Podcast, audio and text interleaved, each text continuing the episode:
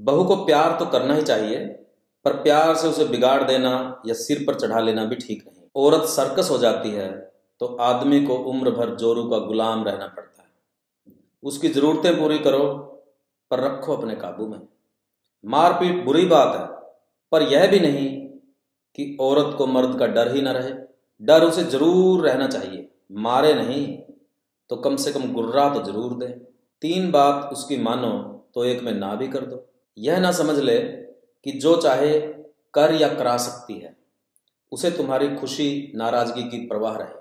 ये संवाद है यशपाल की कहानी करवा का व्रत से। यशपाल हिंदी के बहुत बड़े कहानीकार, कथाकार, उपन्यासकार।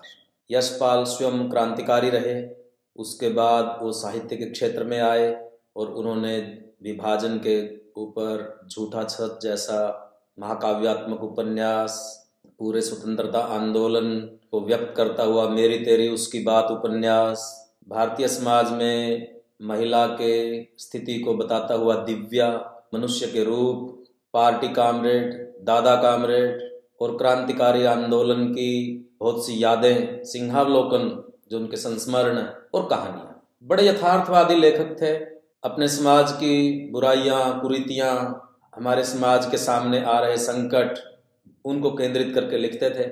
मध्यम वर्ग के जीवन में जो समस्याएँ आ रही हैं, या जिस तरह से वो उसका शिकार है, वो उनकी कहानियों का मुख्य विषय रहा। इसी में उनकी कहानियाँ करवा का व्रत। करवा का व्रत हिंदू महिलाएँ इस विश्वास के साथ रखती हैं, व्रत से उनके पति की उम्र लंबी होगी और अगले जन्म में भी उनको यही पति मिलेगा। लेकिन जैसे जैसे हमारा समाज बदला धारणाएँ बदली अरुआ का व्रत कहानी का थोड़ा सा पहले जायजा ले लिया जाए उस पर बात करने से। इसमें कन्हैया लाल नाम का व्यक्ति है, जिसकी शादी लाजो नाम की एक लड़की से हो जाए और कन्हैया के जो दोस्त हैं, जो कुलीग हैं, जिस ऑफ़िस में वो काम करता है, वो उसको सलाह देते हैं कि वो किस तरह से अपने पत्नी को काबू में रखे। कैसे उसकी चार बात मानने के बाद पांचवी में मना कर दे, किस तरह से उसके ऊपर रोक जमाए। और ये वही सीख है जो आमतौर पे पितृसत्तात्मक समाजों में पुरुष प्रधान समाज में आमतौर पे दी जाती और इसी सीख को मान करके ही वो अपनी पत्नी के साथ व्यवहार करता है। कभी कभी उसको पीट भी देता है। पहले वो एक रणनीति के तहत पीटता है,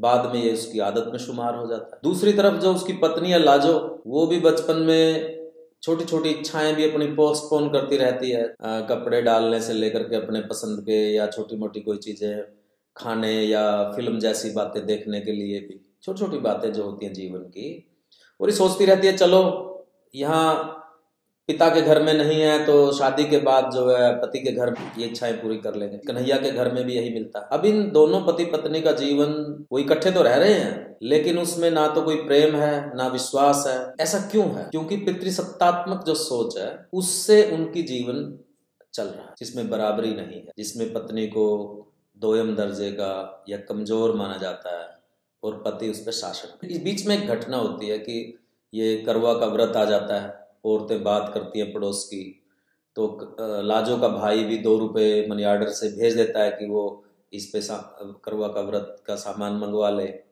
लेकिन कन्हैया लाल अपने दोस्तों के साथ मिलके उसको पार्टी करके वो पैसे खत्म हो जाते हैं और वो उसके लिए जो सरगी का सामान है वो भी नहीं ले आ पाता, बल्कि उसको और ज़्यादा वो प्रताड़ित करता व्रत तो रखती है, पर उसने रात को भी कुछ नहीं खाया था और सरगी में भी उसको खाने को कुछ नहीं मिला तो दोपहर तक उसकी हालत बहुत खराब हो जाती है और वह सोचने लगती है।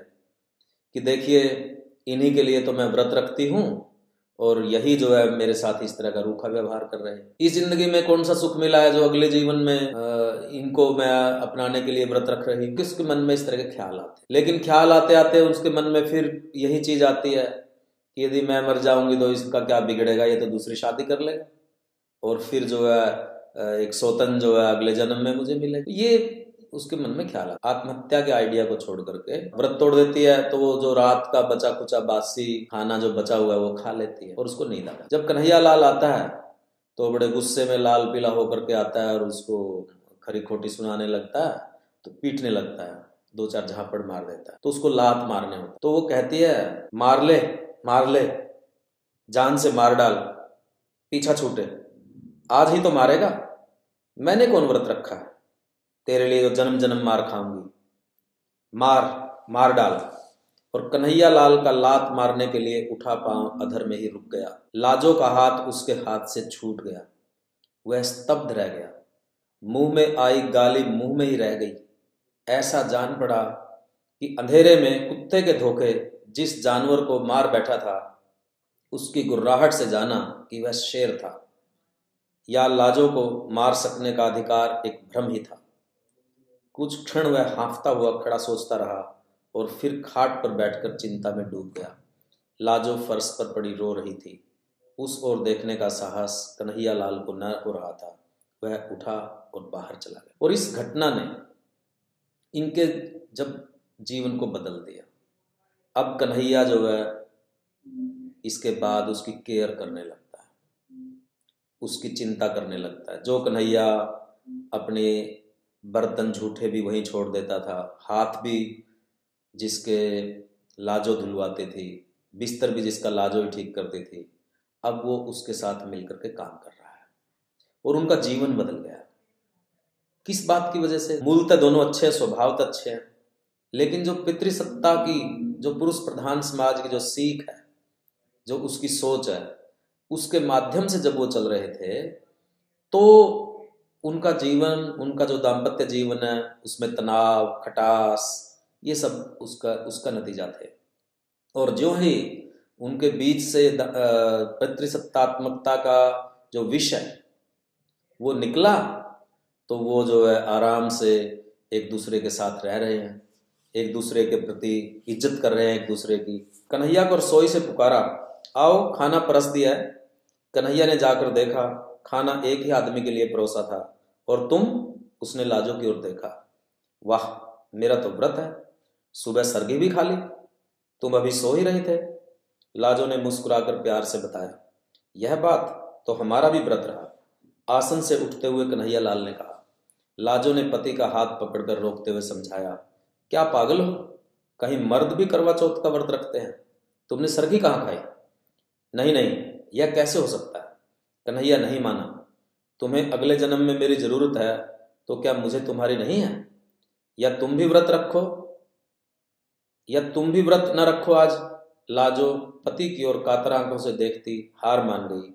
पति के उपासे दफ्तर जाने पर उसका हृदय गर्व से फूला नहीं समा रहा था। यशपाल ने जो कहानी लिखी कि करवा का आप व्रत रखिए, एक दूसरे को विश्वास रखने के लिए, एक दूसरे के लिए, उससे कोई फ़र्क नहीं आप व्रत रखें चाहे ना रखें।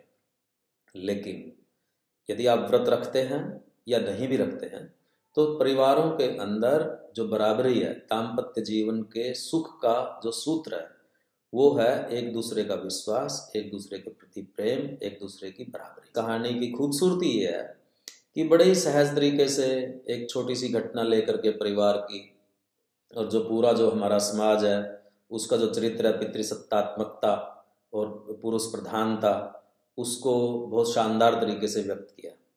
और बड़े इसमें छोटे छोटे कुछ प्रतीक भी ले लिए गए हैं। जैसे इसमें एक घटना आती है और हमारे लोक में भी ये बात चलती है कि पहले दिन ही जैसे यदि बिल्ली आती है तो उसको घर में घुस जाती है तो उसको बहुत ज़ोर के डंडे से मारो तो फिर कभी नहीं आएगी। इसी तरह से और एक ये रिवाज भी था पहले कि उस बिल्ली मारना। ताकि औरत के ऊपर उसके आधिपत्य जम जाए इसी बात से।